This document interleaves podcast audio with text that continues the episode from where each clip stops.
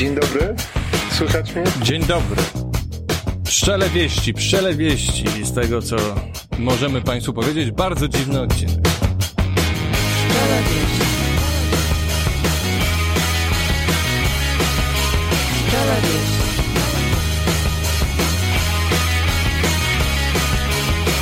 Pszczele wieści. Pszczele wieści. Kolejny odcinek tym razem nagrywamy, przynajmniej ja nagrywam u siebie na pasiece.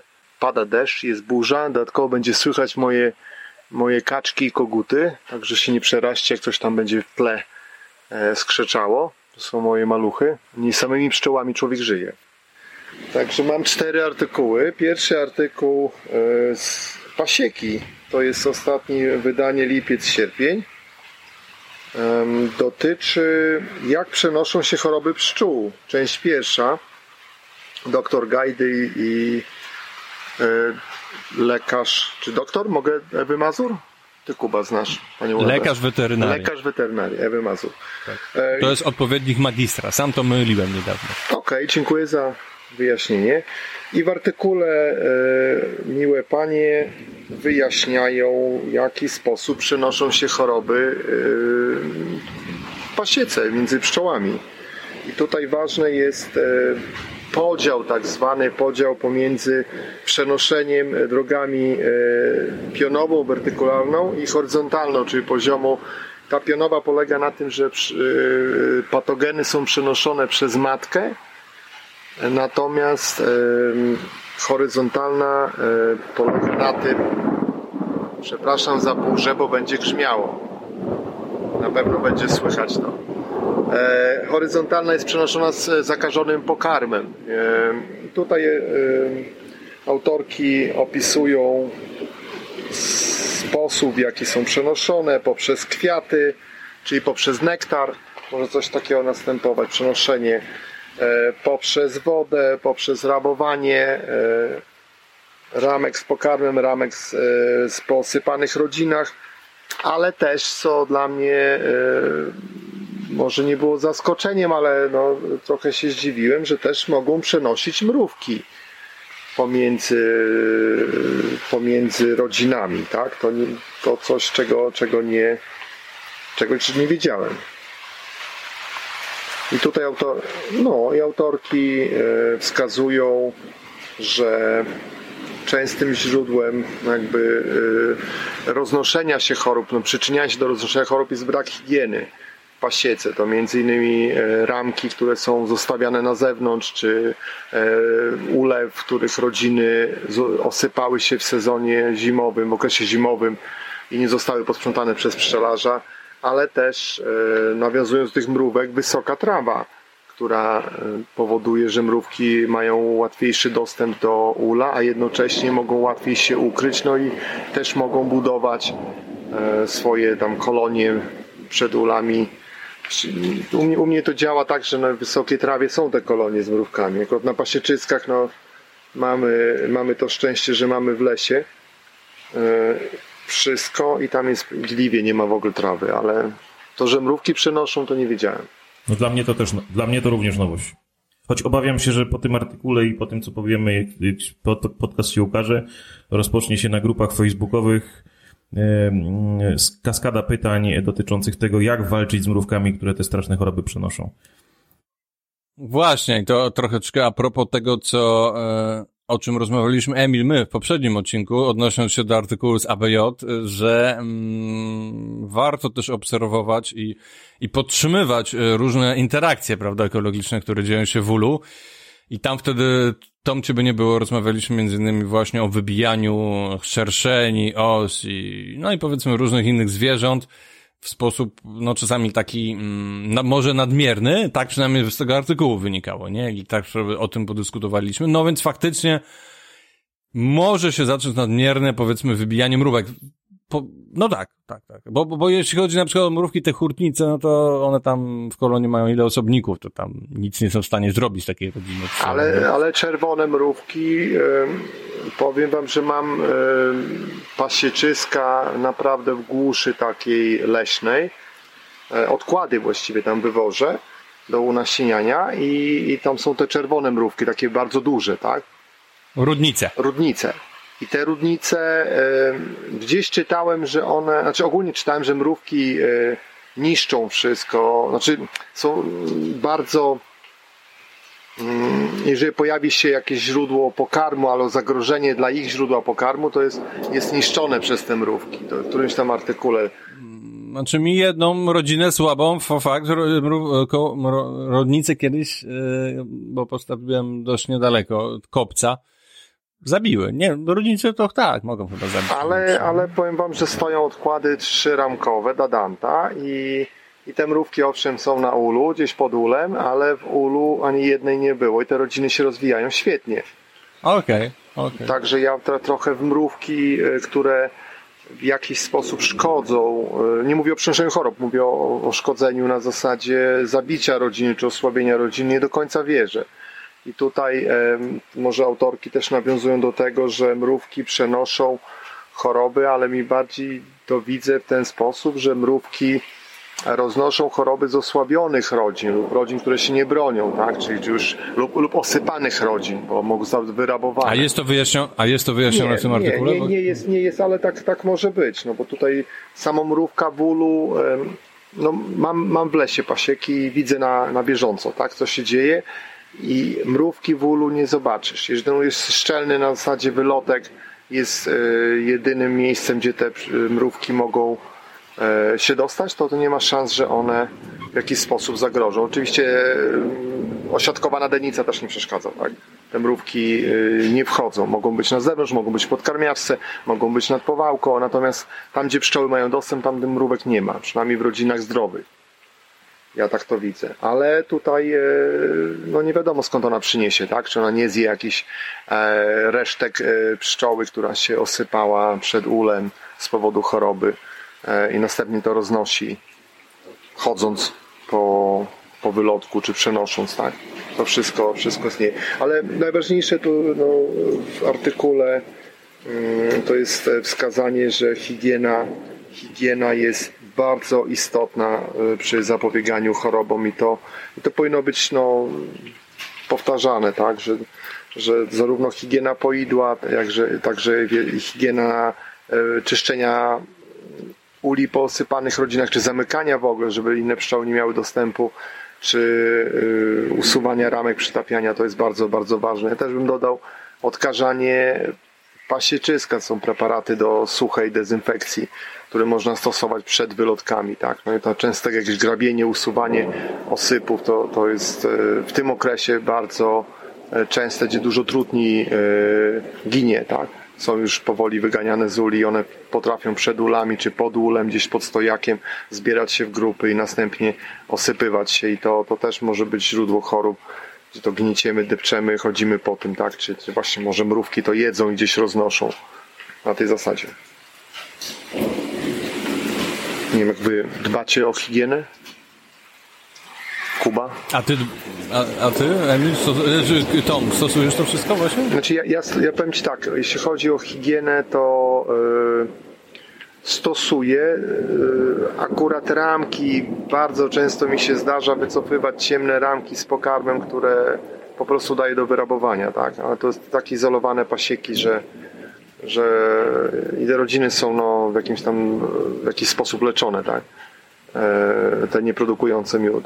I natomiast jeśli chodzi o grabienie, czy, czy usuwanie e, jakichś osypów po rodzinach, czy de, sucha dezynfekcja, czy dezynfekcja podkarmiaczek, to bardzo często robię za pomocą tam podchlorynu, to, to stosuję, tak? Uważam, że to jest podstawa. To samo narz- Okej. narzędzia. Kilka, kilka różnych dłut i to, na co zwracam bardzo uwagę, y, jeżeli u mnie, czy, czy pracownik pracuje, czy ja pracuję, to aby zaczynać y, przeglądy od tych rodzin najsilniejszych, a dopiero później przechodzić na rodziny słabsze, plus odkażanie, odkażanie dłuta to jest podstawa. E, Też odkażanie szczotek, bo używamy dużo, dużo, dużo używamy szczotek do strzepywania jakby pszczół z e, ramek hodowlanych, tak, z matecznikami, czy, czy strzepywania z em, ramek z larwami z rodzin reprodukcyjnych. Te szczotki się odkaża po prostu alkoholem, często myje na słońcu, zostawia, to, to jest jakby podstawa. No i podkarmiaczki uważam, że to jest przy podkarmiaczkach należy co jakiś czas. O... Znaczy, tutaj to, to taka dziwna, dziwna, może to dziwnie brzmi, bo w przypadku pasiek hodowlanych, które się nastawiają na matki, no te podkarmiaczki się używa praktycznie cały sezon i, i te pszczoły są non-stop karmione.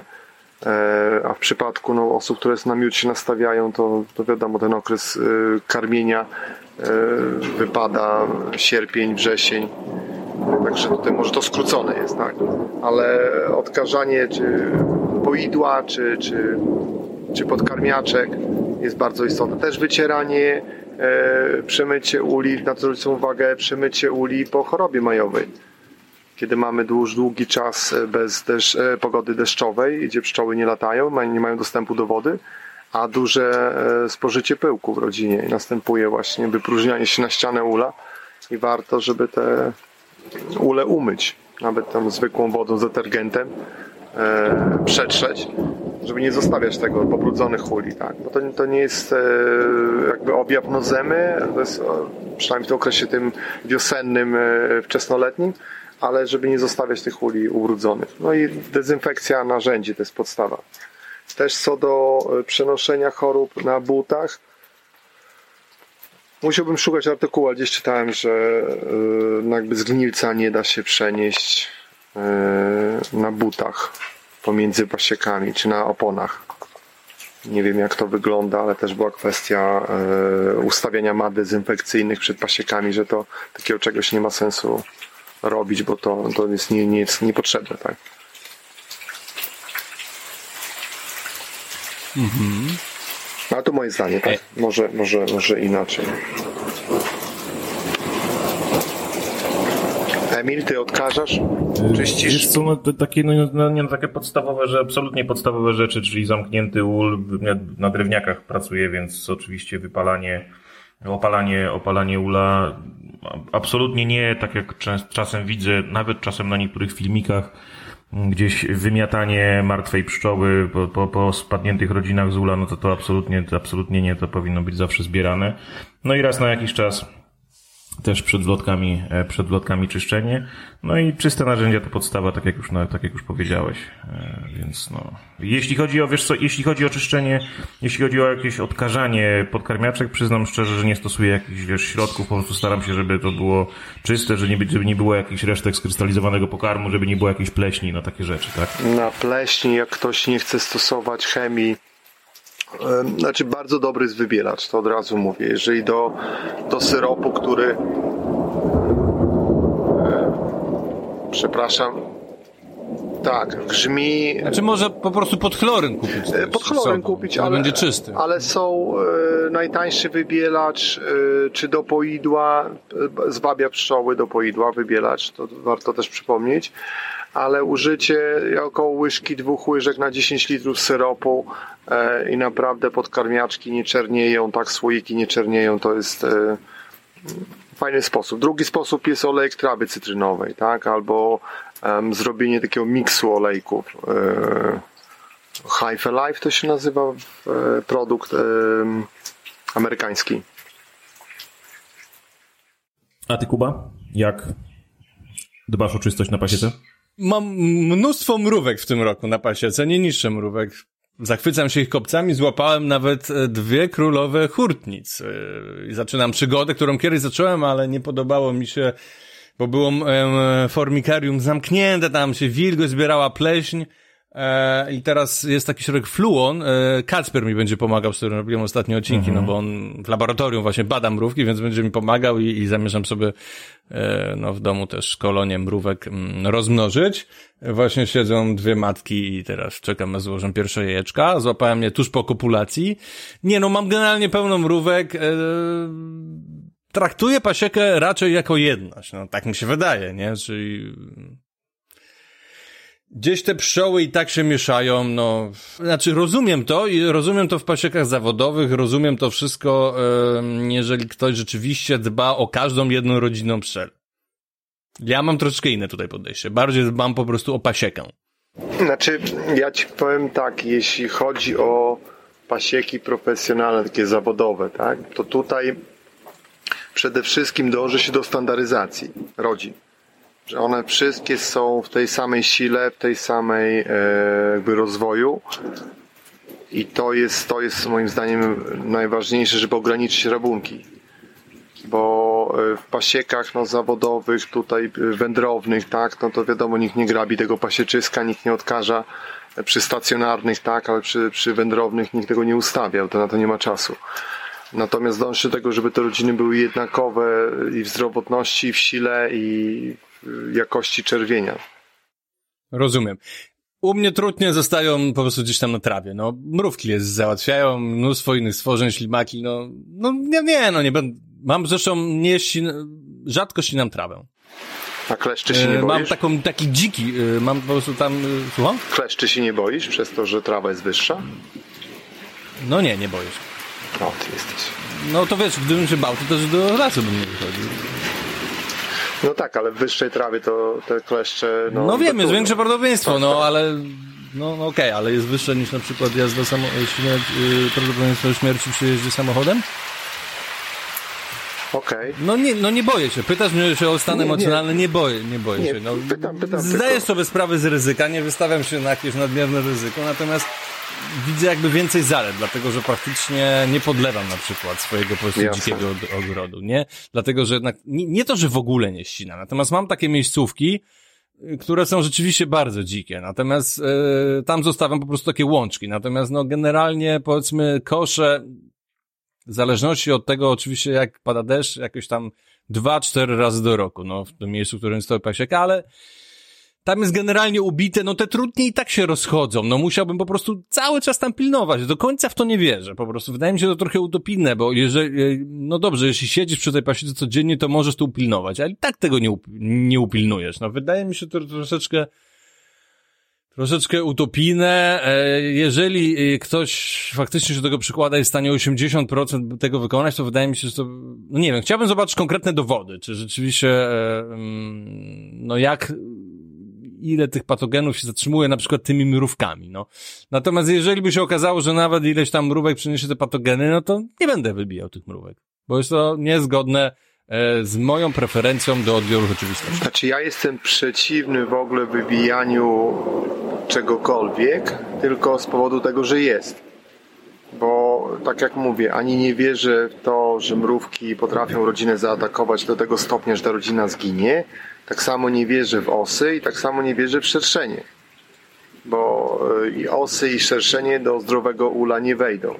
Chyba, że mamy ul y, chory albo mamy ul, który jest przygotowany przez E, inaczej, celowo jest osłabiony, czyli to jest jakiś, nie wiem, słaby odkład, czy, czy słaby ulik weselny, chociaż to też w zależności od e, tym późnym latem, to nawet te uliki weselne to się nie mieszczą tam w, e, w środku, w, w tym korpusiku. Ale to, jeżeli jest jakiś atak no, ze strony właśnie czy os, szerszeni, czy mrówek, to wynika raczej z błędu pszczelarza, który nie dopatrzył na czas siły tej rodziny, obronności, e, istnienia czerwiu odkrytego, różnych, różnych takich aspektów. U mnie na przykład szerszenie, no, chyba już dyskusja była na grupie o owadach. Pamiętam, Kuba też się udzielałeś, gdzie, gdzie człowiek opisywał, że mu szerszenie No zjadły. tak, tak. No, no to to jest, zjadły rodziny. No to, to, to przychodzą, przychodzą szerszenie na koniec, tak? One na końcu czyszczą. To samo osy, czy, czy barciak na przykład. Pszczele wieści. Pszczele wieści. Pszczele wieści. Pszczele wieści. Most do kolejnego artykułu, tym razem z American Bee Journal. I między innymi to będzie, mm, gdzie mówić o właśnie pszczołach em, odpornych. Może odpornych, może na warozę to, to złe słowo jest, ale lepiej radzących sobie z warozą. E, I to jest artykuł Legacy of the Mind Beating by Bees i to jest by Alison McAfee. Em, Tu autorka opisuje pracę hodowlaną y, nad pszczołami, które się oczyszczają z warozy, w sensie z, z tą warozę próbują z siebie zrzucić, a jednocześnie ją w jakiś sposób uszkodzić, tak, swoimi szczękoczułkami. Dobrze mówię, Kubuś? Pszczoły mają szczęk... Nie, nie mają szczękoczułków. Waroza Nie, szczę- No, ale Tak, masz- tak, pajęczaki, pajęczaki, tak, żuwaczki. Żuwaczkami, żuwaczkami, tak. Swoimi żuwaczkami gryzą, gryzą, czy, czy, czy, czy, czy obgryzają e, obnóża warozy. na tej zasadzie, ale potrafią tą warozę wyczuć yy, i potrafią ją z siebie no, zrzucić, tak? Yy, czy za pomocą swoich nóg, czy z pomocą innych pszczół. I tu jest właśnie dużo, dużo opisanego, w jaki sposób y, badano, używano, y, na początku używano mm, tak zwanych sticky boards. To są, to są takie wkładki pokryte klejem. Nie wiem, czy w ogóle u nas w kraju można to kupić. Myślę, dobry byłby temat dla niektórych e, producentów, że coś takiego stworzyć, tak? Czyli takie po prostu kartki pasujące do denicy e, z jednej strony e, z klejem, które by pozwalały na to, żeby tą warozę która spadła z pszczół, zobaczyć jak ona, no czy policzyć, zobaczyć jak wygląda, tak? ale to odbiegam tematu i e, oceniano po prostu ile pszczół, ile tej warozy znajduje się na, na wkładkach i jak one są uszkodzone. E, i na podstawie tego wskaźnika rozpoczęto selekcję pszczoły i zaczęto od 5% uszkodzonej warozy na, na wkładce e, aż do prawie 30% e, uszkodzonej, czyli pszczoły po prostu to e, tą warozę aktywnie e, z siebie zrzucały i aktywnie ją uszkadzały, co było ważne. I tu jest no, opisany cały, cały program, program hodowlany. Hmm, zwrócono uwagę też na to, że istnieje e, tego co rozumiem e, e, proteina, czyli, ta, czyli powodująca, że pszczoły bardziej no, oczyszczają się, tak? I ta proteina powoduje, powoduje, że te ocieranie się pszczół, ta sama proteina też występuje u gryzoni, jest tak samo określona i odpowiada za oczyszczanie się, w sensie takie no, e, pocieranie się, tak, czy tam drapanie się, e, a u ludzi powoduje, u człowieka powoduje zachowania um, takie antysocjalne, jakieś wybuchy agresji, czy coś w tym rodzaju. Także tu też jest to powiązane. Niby ten sam, ten sam gen, ta sama proteina, ale różne, różne ma działania w różnych gatunkach zwierząt i u człowieka.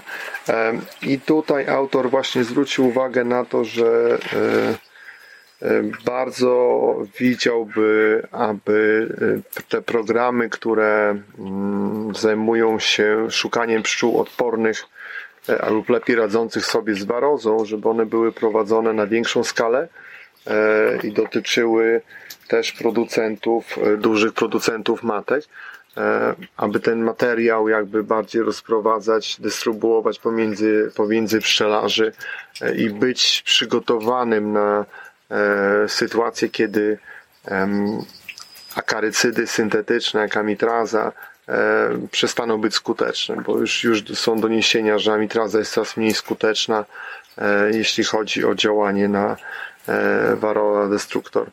Natomiast co do kwasów, to tutaj ich działanie, owszem, waroza nie nabierze, w sensie dręcz pszczeli nie nabierze oporności na kwasy organiczne, natomiast ich działa, skuteczność zależy w dużej mierze od temperatury, wilgotności pory roku, także to nie jest jak e, takie stuprocentowe wyjście z sytuacji, tak? Znaczy to, nie jest przede, do... to nie jest przede wszystkim proste do zastosowania, tak? I to, to, jest, to jest główny to nie jest, to, to nie jest sytuacja, gdzie spalamy tabletkę i okej, okay, choć to też można spieprzyć na wiele sposobów. Do, do, dokładnie.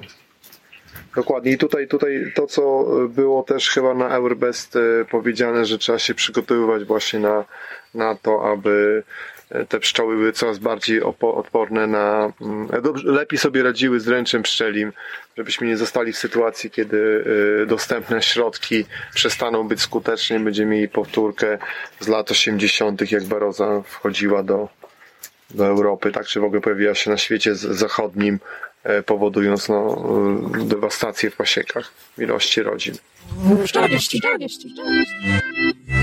Ostatni artykuł na dzisiaj, który przygotowałem, przeczytałem dla Was, to jest e, szybsze i wygodniejsze rozlewanie miodu Michała Piątka. To jest już druga część e, artykułu. Mm, dotyczy e, urządzeń do konfekcji miodu, czyli rozlewania w opakowania detaliczne, takie jednostkowe. I tu Michał opisuje urządzenia dwóch producentów tego co widzę, e, stoły obrotowe oraz linie do rozlewania, e, która no, zdecydowanie przyspiesza. E, no i tu są jakieś różnego rodzaju parametry podane, tak? Mniej lub bardziej znaczące dla czytelnika, który, który nie planuje zakupu. Natomiast ja jako właściciel też takiego dozownika e, automatycznego do rozlewania uważam, że przy, przy większej ilości e, to jest bardzo, bardzo wygodne urządzenie i sprawdza się dla właśnie pszczelarzy, którzy rozlewają troszkę więcej niż 2-3 tony miodu w sezonie. Mm, Z takich e, no, ciekawostek tu jest pokazane nieduże urządzenie e, firmy Łysoń, z tego co, no tak, firmy Łysoń. E, Mały stół obrotowy skalibrowany do właśnie do mniejszych słoików e, pomiędzy 250 a em, 1250 gram e, z pompką i z małym stałym obrotem. E, Uważam, że przy, przy takich e, pszczelarzach właśnie do, do dwóch ton warto byłoby coś takiego e, zakupić, szczególnie, że koszt jest w granicach 8, 8 do 10 tysięcy złotych i to już jest taki kompakt e, modułowy, który na stole e, każdym się zmieści i pozwala wygodnie, wygodnie nalać, dozować właściwie tą samą porcję, tą samą porcję miodu. Szczególnie jest ważne, że jest ten miód, no, sprzedajemy dalej do e, jakichś mniejszych sklepów ze zdrową żywnością, czy, czy, czy w ogóle do sklepów, e, gdzie zależy, aby, aby na półkach no, stała cały czas ta sama ilość miodu, żeby nie mieć problemów e, z różnego rodzaju instytucjami, że nalewamy za mało lub za dużo, tak, e, w stosunku do tego, co jest napisane na etykiecie. Tu Michał pokazuje właśnie stołami obrotowymi. Ja uważam, że przy y, y, większych rozlewniach e, czy, czy, czy większych pszczelarzach, no stół obrotowy jest jakby e, ograniczeniem, tak, bo nie pozwala na rozbudowanie systemu. Lepszym, lepszym właśnie rozwiązaniem byłaby linia e, do napełniania słoików, gdzie w linii na pasie transmisyjnym można już zastosować czy zakręcarki automatyczne, czy wieści. I tym oto sposobem Toma nam urwało. Niestety na tym jego e, Podlasiu, gdzie wiadrami się internet przynosi, jednak ktoś nie doniósł ostatniego wiadra, więc e, to chyba tyle na dzisiaj. No chyba, że masz e, komentarz do tego, do tego artykułu. E, Nie? Co do komentarza do artykułu, nie, nie mam e, jakby fajne zabawki. E, Obawiam się, że e, no, większość, większość ludzi e, nas słuchających większość pszczelarzy z, takiej, z takich urządzeń nie skorzysta, bo mm, niestety mam wrażenie, że całkiem sporo, szczególnie starszych pszczelarzy, to wiecie, jeszcze ocynkowana trzyramkowa wirówka, a nie jakieś tam linie e, mm, do rozlewania. E, ale ogólnie, ogólnie, e, ogólnie fajna, fajna rzecz. Jeśli chodzi o moje potrzeby, bardziej bym myślał o takim stole obrotowym niż o całej, mm, o całej linii, no ale no ja nie produkuję setek e, tysięcy litrów e, rocznie, więc, więc to siłą rzeczy raczej te mniejsze rozwiązania. E, Jeśli chodzi o mm, artykuły, to mm, chciałbym zwrócić uwagę w pasiece, mimo że obiecywałem, że, że mówiłem na początku, że się nie przygotowałem, ale to zwróciło moją uwagę. Uwagi do rolniczego handlu detalicznego. Artykuł e, Emila Mariusza Szymańskiego e, z ostatniej mm, pasieki. Tutaj w artykule autor odnosi się, tak tylko po łebkach y, y, wspomnę i, i zapraszam wszystkich do zapoznania się z artykułem. Y, autor odnosi się do artykułu z doktora Radosława Wasilewskiego z, y, z jednej z wcześniejszych y, pasiek dotyczących właśnie y, RHD. Y, I tutaj autor mm, nie do końca zgadza się z częścią tez mm, e, poprzedniego artykułu. Jedną z takich, nie wdając się w, w, w, w gmatwaninę przepisów i podawanie konkretnych ustaw. e, Tutaj no, w RHD mamy to takie podstawowe ograniczenie, że no, powyżej 80 rodzin i lub powyżej 40 mm, tysięcy mm, powyżej 40 tysięcy mm, dochodu e, wchodzimy, musimy wejść na w dział e, specjalny.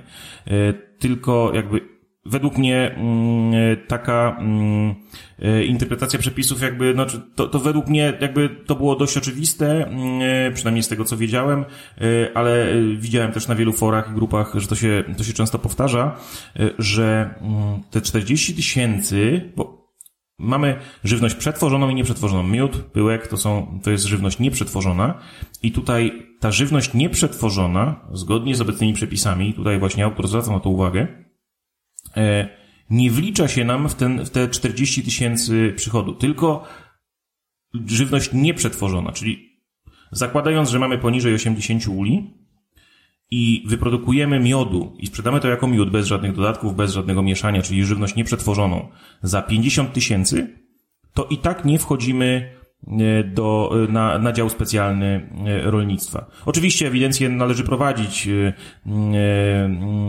takiej sprzedaży, ale sprzedaż nieprzetworzonej żywności nie sprawia, że wchodzimy, e, przekraczając ten limit 400 tysięcy w, e, w dział specjalny. Także, no i tutaj jest jeszcze, jeszcze kilka innych drobniejszych kwestii, także zachęcam wszystkich, którzy myślą o tym, żeby, myślą nad wyborem, czy właśnie, czy RHD, czyli rolniczy handel detaliczny, czy sprzedaż bezpośrednia, Tutaj warto się z tym, e, z tym zapoznać, bo, bo ten artykuł e, odkłamuje właśnie chociażby ten, ten mit o tym, że no, jeśli sprzedamy za więcej niż 40 tysięcy miodu, no to, to już automatycznie wchodzimy na, e, na dział specjalny, gdzie nie jest to zgodne z prawdą. Tutaj też jest też parę słów o tym, mm, o tym właśnie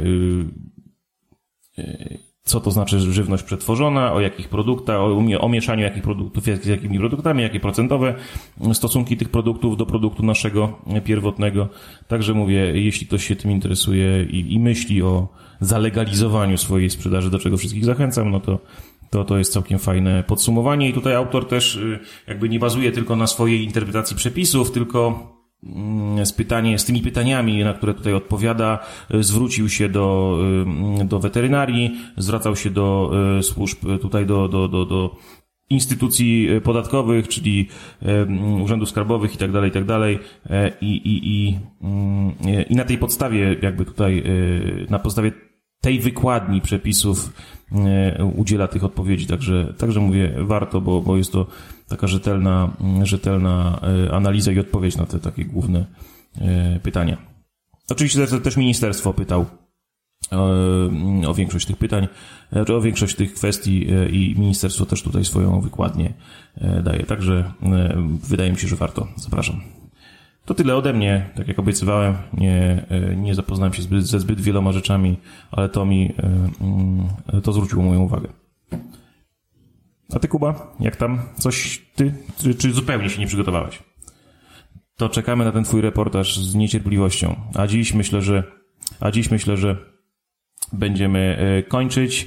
E, Tom się oczywiście nie pożegna, ponieważ go i tak nie będzie słychać. My go słyszymy, no ale wy go nie słyszycie, e, więc dzięki jeszcze raz wielkie Tom, że byłeś jedyną przygotowaną osobą do dzisiejszego podcastu. Mamy nadzieję, że fajnie się słuchało. Pamiętajcie, żeby nas subskrybować, lajkować, a przede wszystkim subskrybować nasz podcast na dowolnej platformie podcastowej, na której nas słuchacie. Jeśli na którejś platformie podcastowej, z której korzystacie, nie ma naszego podcastu, dajcie nam znać i i mm, postaramy się, żeby nasz podcast się tam e, pojawił. E, oczywiście widzimy się w kolejnych e, mm, podcastach w najbliższej przyszłości. Dziś hasła mm, przewodniego na koniec nie będzie, ponieważ podcast był za krótki, więc większość pewnie doczekała, ale oczywiście za wszelkie koment za wszelkie błędy merytoryczne i E, babole e, przepraszamy i tak, oczywiście zrzucamy na Toma, bo to on był jedynym przygotowanym. My możemy tutaj, e, mogliśmy babolami rzucać, bo byliśmy nieprzygotowani, niekompetentni, e, ale mm, e, oczywiście za każdy komentarz będziemy wdzięczni, szczególnie te merytoryczne nas, e, nam przypadają do gustu i będziemy się do nich odnosić, a dziś już kończę tą swoją przydługą E, i nudną gadkę, także dzięki jeszcze raz Tom, e, dzięki Kuba i widzimy się, w nas, znaczy słyszymy się w następnych e, podcastach. Cześć, to mówiłem ja, Jarząbek. 40, 40, 40.